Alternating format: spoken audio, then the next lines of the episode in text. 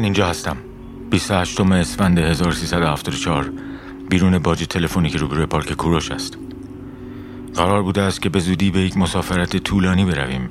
طولانی ترین و دورترین مسافرتی که تا به حال با ماشین خودمان رفتیم سفری به طرف جنوب به جزیری به نام هنگام که پدرم گفته شاید از هر یک میلیون ایرانی یک نفر هم آنجا را ندیده باشد. من به حرف پدرم شک نمی کنم به این فکر نمی کنم که او ممکن است زیاده روی کرده باشد. امروز قرار بوده پدرم ماشینمان را ببرد تعمیرگاه که برای مسافرت آماده شود و بعد از باشگاهی که هفته سه بار می‌رفت به خانه برگردد. اما یک ساعت از غروب گذشته و او هنوز به خانه برنگشته.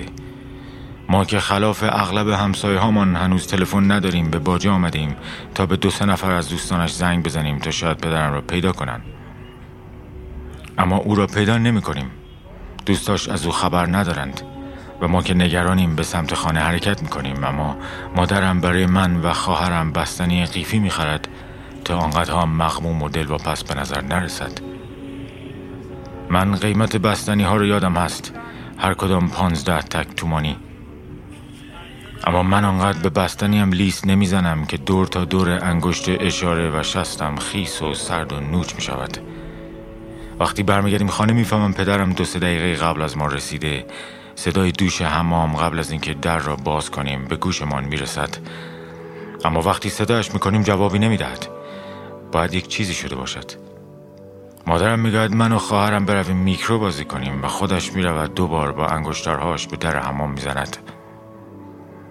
هرچه گوشهایم را تیز می‌کنم چیزی از پچپچشان متوجه نمی‌شوم. باید یک چیزی شده باشد. وقتی پدرم از حمام میاد خلاف همیشه شیشه قهوه ماهوشایی دستش نیست. حتی جواب سلام ما را درست نمی‌دهد و آنقدر با اخم آشکاری شروع به سیگار کشیدن می کند که من دیگر مطمئن می شوم چیزی شده است. مادرم هم انگار عصبانی است. در چند دقیقه آینده می‌فهمم پدرم را تحویل نمی‌گیرد و درست مثل وقتهایی رفتار می کند که او کار اشتباهی کرده. حتی وقتی پدرم به طرف آشپزخانه می رود مادرم با سرعتی غیرعادی از آشپزخانه بیرون می زند خواهرم با تفنگ به همه مرغابی ها شلیک می کند جز یکی. و همین یکی کافی است که سگ قهوه‌ای و سفیدی از پشت چمنها بیرون بیاید و به او پوزخند بزند. می‌بینم پدرم شیشه آبی را که هیچ وقت در فریزر یخ نمی‌زند بیرون میآورد. به جای یک قلوب چند قلوب از آن می و ابرو در هم می کند بعد رو به من می کند و ازم می خواهد بیام پیش او. مثل موشک از جایم کنده می شوم در آن لحظه چیزی نمی‌خواستم جز اینکه پدرم روی خوش بهم نشان دهد. می‌گوید من می‌خوام برم بیرون بابا. اگه درس و مشق نداری بپوش با هم بریم. می‌گویم مدرسه ما تعطیل شده تا خیالش رو راحت کنم. حالا حالا خبری از درس و مشق نیست. وقتی لباس هم را میپوشم مادرم برای من هم چشم و ابرو تنگ می‌کند. انگار او از من هم ناامید می‌شود. من زودتر می‌روم به طرف پارکینگ اما می‌بینم پدرم خلاف انتظارم به طرف در حیات می‌رود. با صدای بلند می‌پرسم مگه با ماشین نمیریم؟ پدرم سیگار تازه ای از پاکتش بیرون میآورد. به پشت موهایش چنگ می‌زند و می‌گوید ماشین امروز دزدیدن. پدرم از خیلی سال قبل می‌رفت به باشگاهی در نزدیکی میدان بهارستان. از زمانی که آن باشگاه اسمش تاج بود و بعد شد استقلال و بدتر نصر. پیکان نخودی رنگمان را مثل همیشه در کوچه باشگاه پارک کرده بود اما این بار وقتی از باشگاه بکس نصر برگشت ماشینمان دیگر سر جایش نبود. من تا سالها بعد نفهمیدم چرا پدرم دزدیده شدن ماشین را به کلانتری خبر نداد. ما زیر پل سید خندان تاکسی گرفتیم و تا خود بهارستان یک کلمه با هم حرف نزدیم. راننده اما دوست داشت با پدرم حرف بزند. چند جمله که گفت از اینکه می‌دید پدرم جوابی نمی‌داد تعجب کرد و چند بار توی آینه تاکسی به ما نگاه کرد. اما از رو نرفت گفت داداش واسه کلمه که کنترل نمیندازن. شب عیده. پدرم سویچ ماشین را در دستش فشار داد و آرام گفت ماشینمو زدن. راننده با نهایت همدردی چند کلمه دیگر گفت اما وقتی دید پدرم خیال ندارد با او همراهی کند شیشه ماشینش را پایین داد و گفت سیگار بکش داری بکشی یا بدم؟ و بالاخره موفق شد در چیزی با پدرم همراه شود. هر دو تا سر خیابان باشگاه سیگار کشیدند. وقتی پیاده می شدیم راننده سگوت را طاقت نیاورد. ایشالا دستش بشکنه. من دعا می‌کنم تا سال طویل اوراق نشده شو پیدا کنی. بگو مادرت نفرینش کنه. مادر بزرگم چند سال قبل مرده بود اما پدرم باز هم چیزی نگفت. تا دو سه ساعت بعد بی هدف خیابانهای اطراف را بالا و پایین می‌رفتیم. معلوم بود پدرم قبلا با مغازدارهای محل حرف زده بود چون چند نفرشان بهش گفتن چرخیدن ما در خیابان فایده ندارد. و صاحب یک بنگاه معاملات ملکی آدرس دو قبرستان ماشین را به پدرم داد و گفت یک بار پیکان برادرش را در یکی از همین زمین ها پیدا کرده. اما توصیه کرد بگذارد صبح شود و تنها به آنجا نرود. اما ما به حرف او گوش ندادیم. خواستیم دربست بگیریم. برای جایی به اسم شهرک صنعتی شمساباد که امروز می‌دانم 66 کیلومتر دور از تهران بود. هرچه تلاش کردیم کسی قبول نکرد حتی با دریافت هزار تومان ما را در آن تاریکی به قبرستان شماره یک ببرد. یکی از راننده ها که سنش زیاد بود به پدرم گفت ببین پسر جان این ساعت که کسی شما رو اونجا نمی‌بره. تا هم اگه ماشین رو زدن باز وایسی. اگه خودش نیاد خبرش میاد. دور عید البته از خط بکشی بذار واسه بعد عید. اگه رفتی و شاسی ماشین تو یا اتاقش رو شناختی خودت باشون دهن به دهن نشو. معمور ببر با سند. داداش نداری؟ پدرم جواب این یکی را با اشتیاق داد. انگار بعد از این همه آدم یک نفر را پیدا کرده بود که می‌شد بهش اعتماد کرد. جواب داد دارم. راننده پرسید چند داری؟ پدرم گفت اندازه است. آه خب با همونا برو. صدی نوت شماره شاسی رو عوض می‌کنن. ولی پیکانه؟ پیکانه. باز ببخشید داداش ولی دنبال سالمش نگرد. برو خونه بی خودی عید خودت و زن و بچت خراب نکن. برو خونه گوش بزنگی کلانتری باش. برو عیدت مبارک. من صد پله بدتر از اینو شیدم برو ببین قضا بلای کدوم اتفاق بوده که ضرر به جونت نخوره. برو داداش. اما پدرم حتی کمرش رو راست نکرد. به اینکه چیزی بگوید از پنجره ماشین پیرمرد به اون نگاه می‌کرد. انگار نمی‌خواست باور کند که پیرمرد قرار نیست چیز امیدوار کننده ای بگوید. درست یادم هست که راننده نگاهی به من انداخت و بعد از پدرم پرسید. نکنه باش کار می‌کردی؟ ماشین پیرمرد بوی خوبی می‌داد. هرچه چشم انداختم ببینم این بوی خوب از کجای ماشینش میاد. چیزی پیدا نکردم. جز یک سنگ فیروزه رنگ که از آینه ماشینش آویزان بود. آرام از پدرم پرسیدم این چیه؟ گفت چش زخ بعد به هم گفت که بعضی ها فکر می‌کنند این سنگ باعث می‌شود مال و انبالشان چش نخورد. دوباره آرام پرسیدم پس چرا ما ماشین از اینا نداشت؟ پدرم به هم نگاه نکرد. داشت مسجدی را می‌دید که بعدا فهمیدم اسمش مدرسه عالی شهید متحری نیست سپه سالار است. جواب داد نمی‌دونم. فهمیدم پیرمرد از آینه ماشینش چند نگاه به انداخت. گفتم حالا واقعا کار می‌کنه؟ پدرم دوباره همان جواب رو داد. نمی‌دونم. و دیدم وقتی در دست انداز افتادیم پیرمرد سنگ را با دستش نگه داشت تا به شیشه نخورد. او گفت حاضر است ما را به قبرستان ماشین ها برساند اما از پدرم قول گرفته که ماشینش را پیدا کرد جار و جنجال راه نیندازد و یک راست برود کلانتری منطقه. من آنقدر سردم نبودم و پدرم طوری در یقه بالا آمده کتش فرو رفته بود که انگار بادهای آخر دی توی ماشین او میپیچیدند. وقتی از تهران بیرون آمدیم و وارد تاریک ترسناکی شدیم کمرش را پایین داد. دیدم همان شیشه ای را که هیچ وقت یخ نمی‌زد با خودش آورده. مثل شربت معده که صبح از آن می‌خورد ذره ازش نوشید و گذاشت توی جیب کتش. وقتی پدرم روی سیبیلش را با دست پاک می کرد دیدم که راننده نفس راحتی کشید. احساس می کردم از وقتی وارد تاریکی شدیم او از چیزی می ترسد پدرم گفت نز کردی؟ پدرم گفت نه. پیرمرد پرسید چرا؟ پدرم گفت زنم حتما نز می‌کنه. خودت هم نز کن. نز کن اگه پیداش کردی بری کربلا. من 18 سال پیش توبه کردم. زندگیم بهتر شد. به جون بچم که بهتر شد. من می‌دانستم که هر وقت پدرم به پشت موهایش چنگ می‌زند کلافه شده است. پرسید حاجی جان من یه سیگار بکشم؟ پیرمرد چیزی نگفت اما شیشه طرف خودش را تا نیمه پایین داد. وقتی پدرم داشت سیگار می‌کشید دلم می‌خواست ازش بپرسم چرا به راننده نگفته هیچ کدام از برادرهاش اینجا نیستند؟ اما چیزی نگفتم. وقتی به قبرستان ماشین ها رسیدیم پیرمرد قفل فرمان ماشینش را در دست گرفت و بیرون آمد. پدرم بهش گفت که با خودش چاقو دارد و نیازی به قفل فرمان نیست. اما راننده جواب داد که حکم سرشکاندن کمتر از پاره کردن کتف و سینه مردم است و بعد طوری لبخند زد که انگار جایی که در آن هستیم او را نترسانده. خلاف آنچه انتظار داشتیم حتی کسی آن بر نبود که کنار آتشی کز کرده باشد. ولی من طوری ترسیده بودم که برای آن موقع می‌شد بیش از اندازه ارزیابیش کرد. از دیدن سه چهار ماشین اوراق روی هم آن هم در آن تاریکی که ابرهای دم بهار مدام جلوی ماه را می گرفتند احساسی به هم دست داده بود که تا به حال تجربهش نکرده بودم. کمی که دور زدیم پیرمرد گفت دیدی آقا جون اینا هم عید سرشون میشه. هرچی به درد میخورده بردن تا بعد عید. بیا بریم. پدرم اما به او گوش نمی‌داد. به هر پیکان نیمه جانی که می‌رسید سرش را می‌کرد توی ماشین. آنقدر نور نداشتیم که حتی رنگ ماشین ها را تشخیص دهیم. اما من هم دنبال پدرم همان کاری را می‌کردم که او می‌کرد. ولی انگار او دیوانه شده بود. آنقدر تند میان ماشین ها میچرخید که چیزی نگذشت گمش کردم. وقتی به خودم آمدم دیدم در جای تاریک و ناشنایی هستم که هیچ نشانی از پدرم و حتی آن پیرمرد راننده نیست. همان موقع روی آینه جلوی ماشینی که نزدیکم بود یکی از همان سنگ های فیروزه رنگ را دیدم. آینه ماشین را کنده بودند اما میله نگهدارندش هنوز سر جاش بود. این یکی خیلی قشنگتر از چش زخمی بود که پیرمرد داشت. جلوتر رفتم و دیدم ماشین حتی فرمان هم ندارد.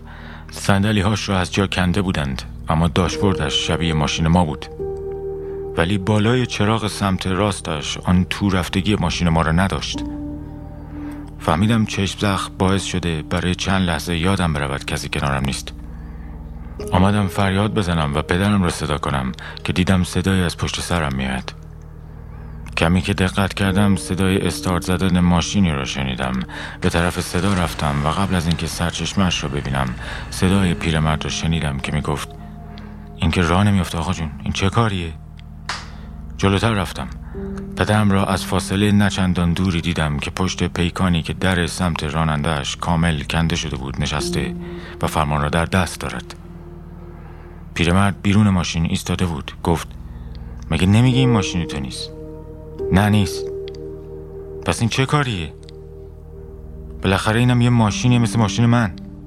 تو فکر می‌کنی اگه این رامی رفت همینجا ولش می‌کردن؟ پدرم قاطی کرده بود. بعدها بیشتر به اینکه چه کار بی نتیجه ای می‌کرد فکر کردم.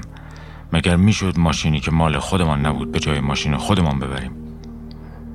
آن هم پیکانی که یک در نداشت و هیچ کدام از چراغهای سر جایشان نبودن.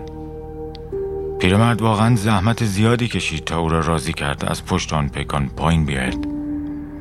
وقتی داشتیم آنجا را ترک می کردیم منظره عجیبی دیدم.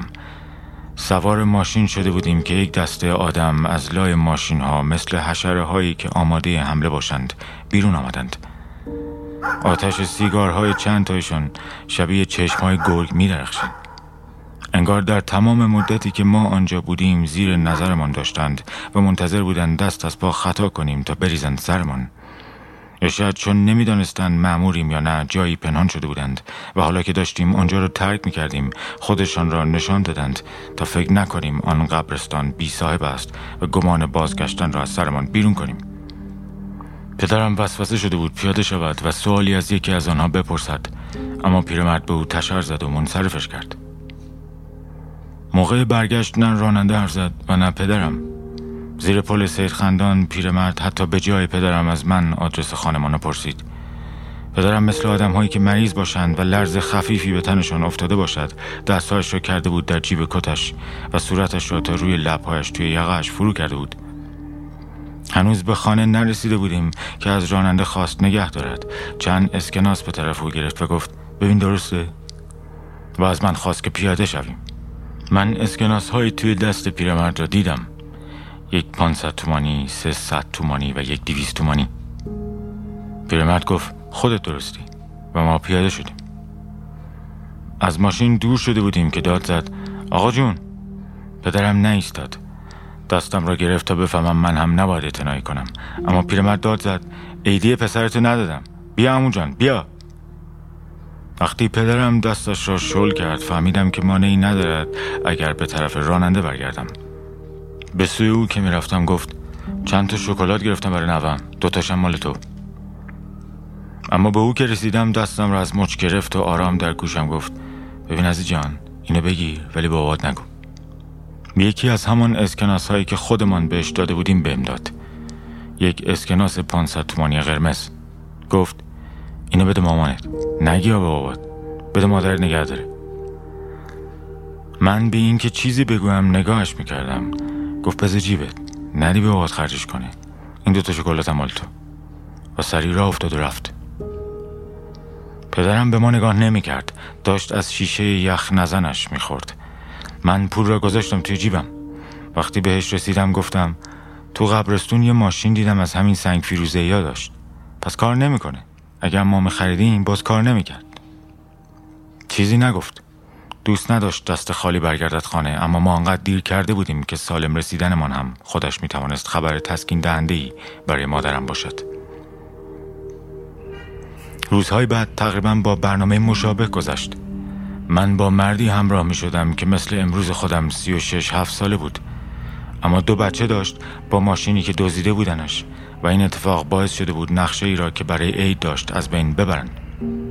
بدتر از آن مدتی بود که کار اصلیش را از دست داده بود و با آن پیکان که رنگی میان نخودی و نارنجی داشت مسافر می‌زد. گرچه چون فکر می‌کرد قرار است به مسافرت طولانی برود به کمک مادرم پولی پس انداز کرده بود. اما حواسش بود که به زودی دیگر آهی در بساط نخواهد داشت و نمی‌دانست چه باید بکند. من امروز می‌دانم که در تمام روزهایی که با پدرم می‌رفتیم بیرون او برنامه ای نداشت. به محلی که ماشینش رو دزدیده بودن می‌رفتیم. گاهی بی هدف در خیابان پرسه می‌زدیم. اما من فکر می‌کردم باید چشمم را از خیابان بر ندارم چون شاید یک ماشینمان را پیدا کنیم. در واقع در تمام آن روزها فکر می‌کردم وظیفم همین است و ما کار نابجایی نمی کنیم که وقتی مادر و خواهرم در خانه مادر بزرگم هستند در خیابان ها می گردیم. یک بار از یک کتاب فروشی در خیابان جمهوری کتاب کوچکی برایم خرید درباره یک پارک ملی در جایی حوالی برازیان که عکس حیوانات زیادی درش بود. کتابی که من در آن عید دست کم ده بار از اول تا آخر خواندمش. روز دیگری در حوالی تجریش بودیم. ازش خواستم کتابی درباره جزیره هنگام برایم بخرد. اما صاحب یک کتاب فروشی در آن حوالی به همان گفت که مطمئن است کتابی در این باره چاپ نشده. در عوض وقتی از خیابان ولی از پایین می آمدیم برایم درباره خاطره یک از دوستاش که در هنگام دلفین دیده بود تعریف کرد. اما خود قش به تازگی مد شده بود چه برسد به هنگام؟ به همین خاطر صحبت کردن از آن جزیره تنینی یک سر جادویی داشت. چند بار لابلای حرف زدن از جزیره ای که جفتمان ندیده بودیمش گفت باید یادش باشد رمان رابینسون کروزه را که درباره مردی تنها در یک جزیره است برایم بخرد. یک بار از کتاب فروشی پنجره که نزدیک خانمان بود و خیلی وقتها می‌رفتیم آنجا پرسید اما آنها کتاب را نداشتند. در طول تعطیلات گاهی که از بلا تکلیفی خسته می‌شد سعی می‌کرد شادی ظاهری و زودگذری به زندگیمان ببخشد. چون دوست نداشت خانوادهش را بی ماشین راهی خیابان کند از رستوران های گرانی غذا می گرفت و می آورد خانه که در نهایت بیش از آن که تاثیر امید بخشی داشته باشد سرزنش مادرم را باعث می شد اوضاع آنقدر هم بد نبود تا دو سه روز آخر عید که پولش تمام شد. تصمیم گرفت از آدمی که زیاد بهش نزدیک نبود پول قرض کند. دوست دوران سربازیش آقا روزبه که من آن موقع ها نمی‌دانم چرا مدام اسمش را به اشتباه بهروز می‌گفتم. روزبه در مازندران زندگی می‌کرد و آنقدر دور بود که توی چشم پدرم نباشد اما وقتی تلفن را برداشت که به او زنگ بزند منصرف شد و بهم گفت که احتمالا یک تکه دیگر از تله های مادرم را میفروشیم تا تکلیف ماشین روشن شود. اما مادرم بیش از آن مقداری که فکر می کردیم پول پس انداز کرده بود. این همیشه خاصیت او بوده و هست. در اوج ناامیدی بالاخره یک جایی یک پولی دارد. درست وقتی فکر می کنیم این آخرین بار است یکی یکی مانده به آخر رو می کند و اگر سرنوشت باز هم سر ناسازگاری داشته باشد او مثل آن داستان افسانه ای که قابل می بود که هرچه غذا از آن بیرون می آمد باز هم برکتش تمام ناشدنی بود و مهمانها را سیر می کرد همچنان سربلند بیرون میاد انگار خدا چون می‌داند او آدم خوبی است به شکل لایزالی در گوش و کنار خانه او اسکناس های جای می‌دهد. تا مزد سالها خانهداری او باشد چون او هیچ وقت شغلی نداشت که بخواد پولی در بیاورد. اما همین اتفاق پدرم را افسرده تر کرد. سیزده به در جایی نرفتیم اما بعد از ظهرش طوری که انگار گلی در وقت اضافه زده باشیم تا همچنان به ضربات پنالتی دلخوش بمانیم. چند تا از فامیل هایمان آمدن دنبالمان تا با آنها برویم سرخ هزار اما من و پدرم نرفتیم. پدرم گفت اگر من می‌خواهم می‌توانم بروم. اما من سانچو پانزای او بودم که زندگیم بی دونکی شد معنایی نداشت. داشتم برنامه ریزی می کردم تا در یک لحظه دراماتیک آن 500 تومانی را که با وسوسه های بسیار سالم نگه داشته بودم رو کنم که دوباره گفت لباسم را بپوشم تا بزنیم بیرون. وقتی دیدم ساک تمرینش را برداشته گفتم چرا از من نخواسته لباس ورزشی بردارم؟ جواب داد که مطمئن نیست باشگاه باز باشد. اما من سریع گرم کنم را انداختم توی کیف مدرسه هم و راه افتادیم.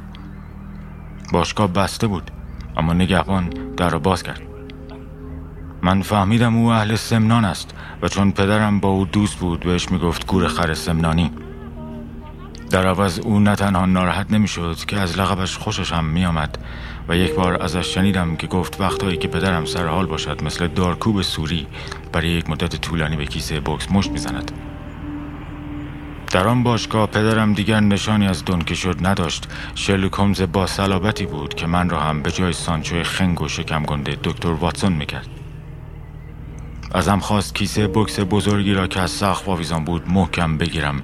بهم گفت می‌خواهد با تمام زورش با آن مشت بزند و قرار نیست چون پسر او هستم رایتم را بکند. من کمی جا خورده بودم اما احساس نمی‌کردم آنچه را می‌گوید واقعا انجام داد دستکش هاش را آنهایی را که بعدها مال من شد و باهاشان تمرین می‌کردم و امروز به دیوار اتاق خواب خانم آویزان کردم. پوشید. همانهایی که می‌گفت امویم در رومانی نفر چهارم جهان در وزنی را شکست داده بود که امروز دیگر مثل قبل اهمیت ندارد چون کمتر مرد ورزشکاری در محدود 48 کیلوگرم وجود دارد. پدرم شروع کرد به گرم کردن خودش و گفت من جای دستهام را دور کیسه پیدا کنم تا کیسه از دستم در نرود. اگر هر کدام از دست هم 20 سانتی متر هم بلندتر بودن نمی‌شد انگشت هم را از دور کیسه به هم برسانم. اولین ضربه را که زد با ناباوری افتادم روی زمین. او عصبانی شد. قیافش طوری شد که احساس می‌کردم دیگر پدرم نیست. یک مرد غریب است. قرار نیست هیچ مهر و محبتی نسبت به من داشته باشد. گفت تو هم می‌خوای بیورزه باشی؟ می‌خوای مثل بابات باشی؟ پاشو پاشو بیورزه بلند شدم و مستقیم به چشمهاش نگاه کردم. گفت بگی کی سرو؟ بیارزه نباش محکم بگیرش. از سینم چیزی توی گلویم آمد. چشمهام گرم شده بودند و حجمی که در گلویم بود هی بزرگتر می‌شد اما چیزی نگفتم. با تمام توانم کیسه را گرفتم و صورتم را چسباندم بهش. زمین نیفتادم اما انگار مشت های پدرم روی صورت من فرود می آمدند چند بار حتی پاهام از روی زمین بلند شدند اما کیسه را رها نکردم. او بین مشتهاش می‌گفت دیدی چه بلایی سر بابات اومد؟ تو می‌خوای شبیه بابات چی؟ طوری حرف می‌زد انگار پدرم آدم دیگری است و او با من نسبتی ندارد. می‌خوای احمق بار بیای؟ می‌خوای بیکار شی؟ می‌خوای لنگ یک قرون بمونی؟ تندتر و محکمتر می‌زد. من چاره ای نداشتم جز اینکه خودم را بیشتر به کیسه بچسبانم و نگذارم چیزی که در گلویم بود آنقدر بزرگ شود که بزنم زیر گریه. شانس آوردم آن روزها آنقدر سیگار می‌کشید که به نفس نفس افتاد. می توانستم حدس بزنم دستهاش را گذاشته روی زانویش چون صدای نفس نفسهایش را میشنیدم اما جرأت نداشتم کیسه را از خودم جدا کنم. می‌بینی؟ من یه وقتی 45 دقیقه کیسه می‌زدم. الان ارز پنج دقیقه ندارم. اون موقع تو که هیچی مامانتم نبود. بدتر شد. گلویم بیشتر باد کرد اما کیسه را رها نکردم. فکر می‌کردم مقصرم. برای دزدیده شدن ماشینمان برای نفس تنگی پدرم برای هر چیزی که در زندگیمان خوب نبود. صدایش از من دورتر شد. وقتی فهمیدم دارد دستکشهایش را در می آورد بالاخره کیسه را از خودم جدا کردم. داشت بندهای دستکشش را باز می کرد که گفت هر غلطی می کنی فقط بیورزه نباش. هر گوهی می خوای بخوری بخور. فقط شبی من نشو. دیدم نگهبان باشگاه گور خر سمنانی سر جاش خشکش داده و از دور دارد به امان نگاه می‌کند. می‌خواستم داد بزنم که چرا پدرم اینها رو می‌گوید. مگر قرار است من وقتی بزرگ شدم تنها باشم؟ ماما چیزی نگفتم. به نگهبان نگاه کردم به این امید که از پیشمان برود و رفت. پدرم کنار ساکش نشست و شیشه آب یخ نزدهش را از ساک بیرون آورد. در آن را باز کرد. اما درست وقتی می‌خواست بالا بگیردش با تمام توانشان را به دیوار کوباند. من ترسیدم. برگشتم و دیدم نگهبان سر جاش نبود که شکستن شیشه را ببیند. فکر کردم حالا بهتر است گریه کنم. احتمالا گریه می شیطانی را که در جلدش رفته بود بیرون کند و پدر واقعیم را برگرداند. اما از جایش بلند شد و به طرف جایی رفت که می‌دانستم دوش ها و دستشویی های آنجا هستند. داشت از دیدم خارج می که ایستاد. دوباره ترسیدم. اما دیدم چنگی به پشت موهاش زد. آرام برگشت و گفت ببخشید بابا جون ببخشید. بعد چند قدم جلو آمد. کمی ممن کرد و گفت چقدر خوب کی سر گرفتی. فکر کردم ولش می‌کنی ولی دمت گم ولش نکردی. چیزی که در گلویم بود قورت دادم. چشمام تار شده بود. مثل کسی که ظرف لبریز از آبی را در دست دارد و سعی می کند قطره ای را روی زمین نریزد. هوای چشمام را داشتم. گفتم چون تو گفتی ولش نکنم ولش نکردم. پدرم گفت تو برادرمی تو داداش خودمی. بریم جوان چلو کباب بزنیم گفتم الان بازه؟ گفت اگه باز نبود میریم دم خونه البرز. چیزی نگفتم. نمی‌توانستم چیزی را که بهش فکر می‌کردم به زبان بیاورم. نباید این کار را می‌کردم. گفت پول دارم. تازه این گور خرم از زمستون بهم بدهکار می‌گیرم ازش میریم البرز.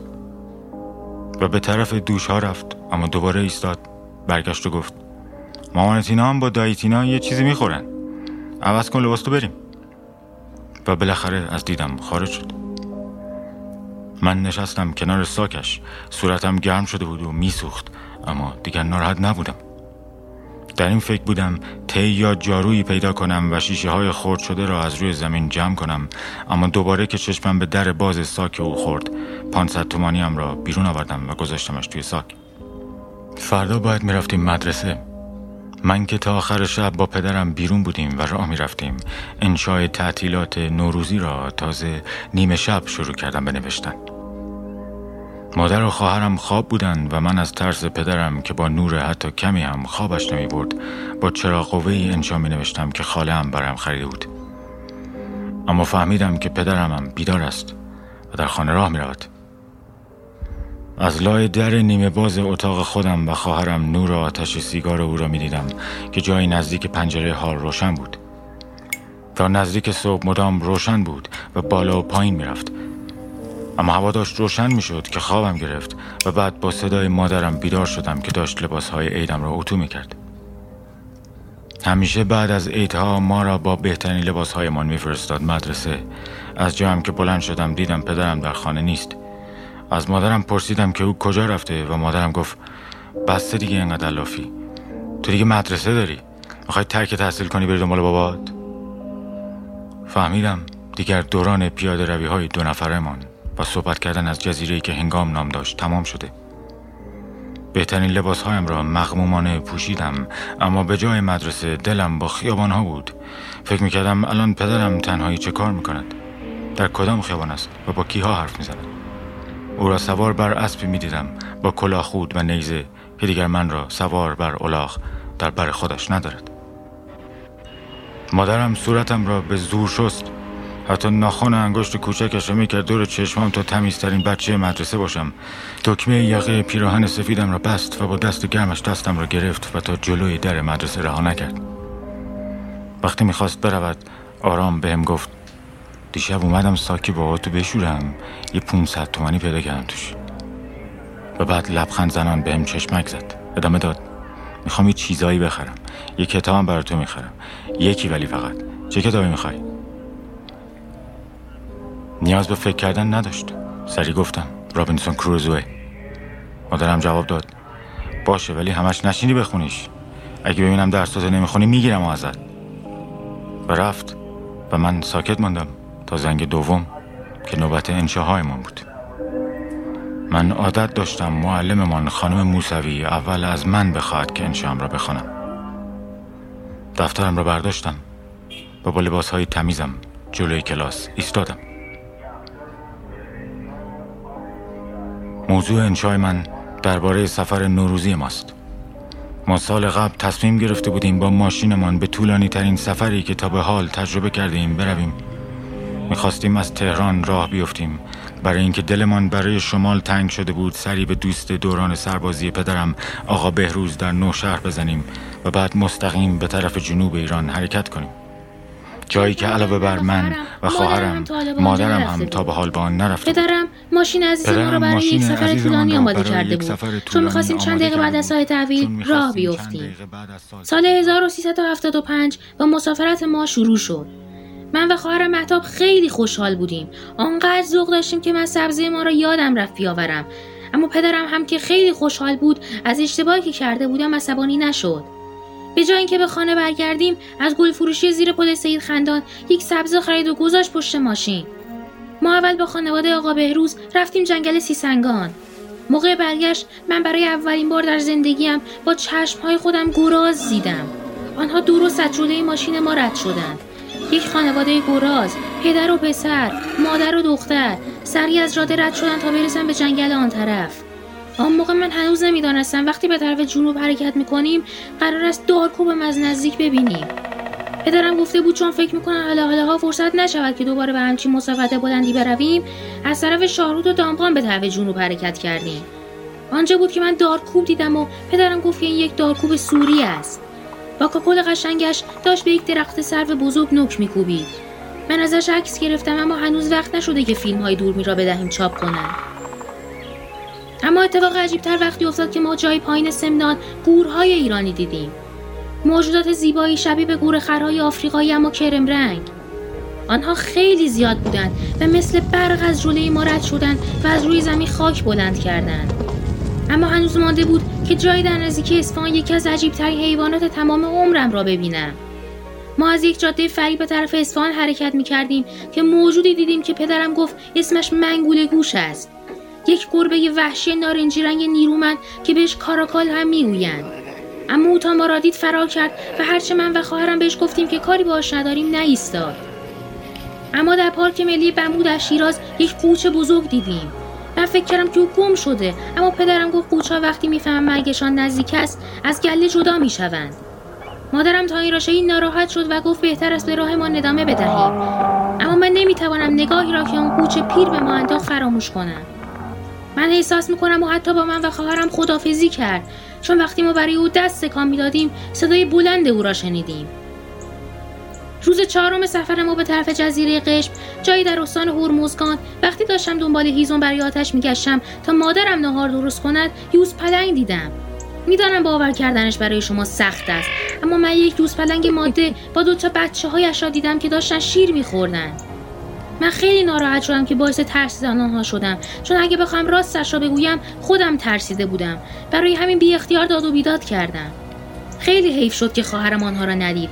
اما من اسم ناحیه‌ای را که در آن بودیم از پدرم پرسیدم. تا برای همیشه یادم بماند کجای ایران یوز پلنگ دیدم ما در جایی به اسم شکارگاه کوه سیاه در نزدیکی برازجان بودیم. خواهرم می‌گوید همان موقع که من یوز پلنگ دیدم او یک خرگوش صحرایی بزرگ اندازه خودمان دیده که پریده در یک حفره و غیب شده. من به او گفتم مگر رالی سرسر زمین عجایب است. اما او ناراحت شد. حتی اگر راست بگوید کسی شک دارد که دیدن یوز پلنگ از خرگوش مهمتر است. من با خواهرم دعوایم شد. ما پدرم گفت دیدن هر حیوان آزادی روی خاک فلات ایران بعد افتخار هر آدمی باشد و بهتر است از این به بعد من و خواهرم هر جا می رویم با هم باشیم تا دوباره این اتفاق نیفتد. فردای آن روز ما بالاخره به خلیج فارس رسیدیم. ماشین ما رو گذاشتیم در یک کشتی بزرگ و وقتی به قشم رسیدیم من برای اولین بار لاک پشت پوز عقابی خلیج فارس را دیدم که خیلی بزرگتر از آن چیزی بود که قبلا تصور کرده بودم. خواهرم هم را دید. من می‌خواستم بپرم توی دریا اما مادرم نگذاشت و گفت ممکن است توی دریا کوسه باشد. او راست می‌گفت چون ما فردا که رفتیم به طرف جزیره هنگام به ابر کوسه توی آب دیدیم که دور قایق ما میچرخید. ما خیلی ترسیده بودیم اما جاسم راننده قایق گفت این کوسه خیلی به ندرت ممکن است به آدم ها حمله کنند و این از آن کوسه های ببری خطرناک نیستند. من فکر کردم شاید او هم دارد میمیرد که از خانوادهش جدا شده. اما پدرم گفت ببکوسه ها اغلب زندگیشان را تنهایی میگذرانند. چیزی نگذشت که بالاخره ما یک دسته بزرگ دلفین دیدیم. باورم نمی‌شد که قایقمان افتاده باشد بین این همه دلفین. قایق ما بالا و پایین می‌رفت و محکم می‌خورد روی موچها انگار ما هم یکی از آن دلفین ها بودیم. من نمی‌دانم با اینکه خیلی خوشحال بودم چرا حالت گریه به هم دست داد. هم خوشحال بودم هم از اینکه بیفتم توی آب ترسیده بودم. پدرم مرا بغل کرد. هر چهار نفرمون همدیگر رو بغل کرده بودیم و در حالی که خورشیدی که تازه پشت دریا بیرون آمده بود و به ما و دلفینا میتابید با تمام سرعت پیش می‌رفتیم. من از آن روز به بعد هم خاطرات زیادی دارم چون ما تازه همین دیروز به خانه برگشتیم. اما فکر می‌کنم بقیهش رو بعدا با صبر و حوصله بنویسم. شادم از این کتاب نوشتم چون جزیره که ما دو شب در آن ماندیم یکی از عجیب ترین جاهای جهان بود. من از پدرم خیلی متشکرم که ما را به چنین مسافرتی برد. من فکر می‌کنم بعد از این مسافرت به یک آدم دیگری تبدیل شدم. من پدرم رو دوست دارم و آرزو می‌کنم باز هم او بتواند در یک عید نوروز دیگر ما را به جای دیگری از ایران ببرد. چون حالا با دیدن این همه چیزهای زیبا من کشورم را بیشتر قبل دوست دارم. مخصوصا وقتی فهمیدم با دیدن حیوانات آزاد احساس بغض به دست می‌دهد خیلی بیشتر دوست دارم آنها را ببینم. من آرزو می‌کنم وقتی بزرگ شدم خودم, خودم هم بتوانم بچه هایم را با ماشین خودم به مسافرت طولانی ببرم و همه جای ایران زیبا را به بچه هایم نشان بدم و در پایان این انشا می‌خوام از ماشینمان تشکر کنم که با اینکه خیلی را رفت خراب نشد. من امیدوارم همه بچه ها یک روزی به چنین مسافرتی بروند و مثل من از زیبایی های کشور عزیزمان لذت ببرند. این بود انشای من. پایان.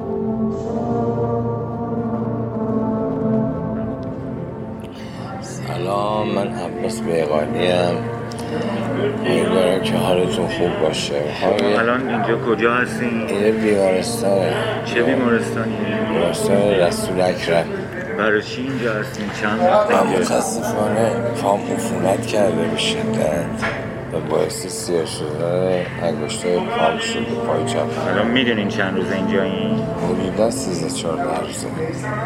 خب به ما میگین راجی به اون خاطره. آره ما اون سال می‌خواستیم بعد از مدت های مسافرت ببریم بچه که بعد از زوری که تعطیل کردم از سر کار برگشتم بیا ماشین رو بردارم یه پیکان پنجاه و هفت داشتم. رفتیم؟ تو کوچه باشگاه پارک می‌کردم. اونجا یه باشگاهی بود به نام باشگاه کاخ مرکزی که من اونجا بوکس کار می‌کردم. از هفته سه جلسه. اسمش همون موقع هم کاخ مرکزی بود؟ اون قدیم کاخ مرکزی بود ولی بعدش است... مگه استقلال شد. بعد الان نصر شده. آها نصر شده. آفره بعد انقلاب نصر شد. بعد هیچی آنده ماشینه نیست گفتم دل غافه چیکار کنیم؟ چیکار نکنیم؟ هیچی مسافرتون به چی بود ماشین؟ پیکان پنج و هفت. نارنج رنگ بعدش رفتی کلانتری؟ بعد نه دیگه. شده کی برده؟ چی برده؟ چی شده؟ حیرون مونده بودیم دیگه. آدم آشش که یه حیرون شد. هیچی بعدها دیگه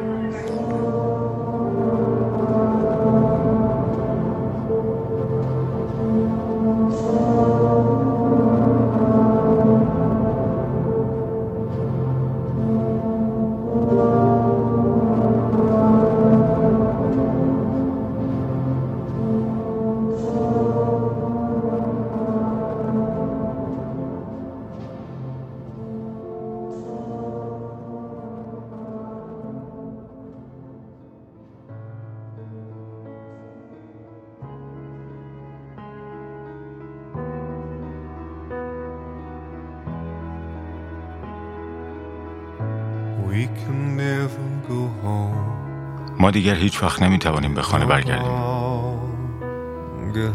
چون دیگر خانه ای نداریم اما من کمکت می‌کنم بارت را به دوش بگیری. من تو را در آغوشم نگه میدارم. ما روی خاکستر با هم راه رفتیم. روی زغالی که از کشورمان باقی مانده تو حواست به پشت سرم باشد. من در عوض چشمم را به جاده می دوزم کمکم کن این مشعل را در دست گیرم. کمکم کن تا با هم آن را روشن نگه داریم. کمکم کن این مشعل را روشن نگه داریم. چون این جاده قرار نیست تا ابد ادامه داشته باشد. اگر میگم چشمایت را ببندی. اگر میگم نگاهت را برگیری. برای این است که بگذاری صورتت روی شانم آرام گیرد. و به اینکه از نو به دنیا بیایی فکر کنیم فکرهایی که توی سرت جای می‌دهی. تا همیشه آنجا میمانند.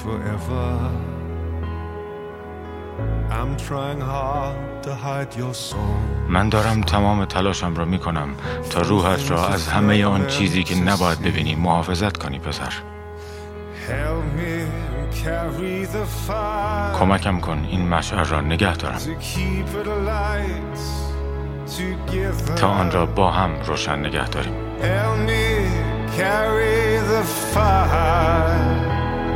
This road won't go forever. Help me to carry the fire, to keep it alight together. Help me to carry the fire. This road won't go on forever.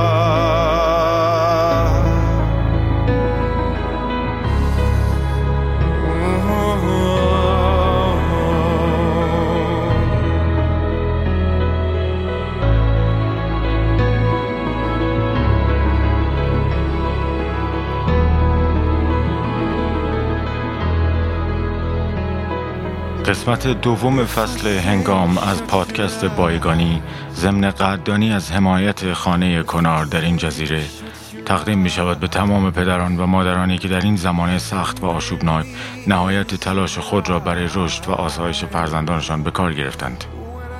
این قسمت هدیه است از طرف تکه کوچکی از کشورمان در آغوش خلیج فارس به معجزه خانواده به آنان که از پا ننشستند و نمی‌گذارند این تاریکی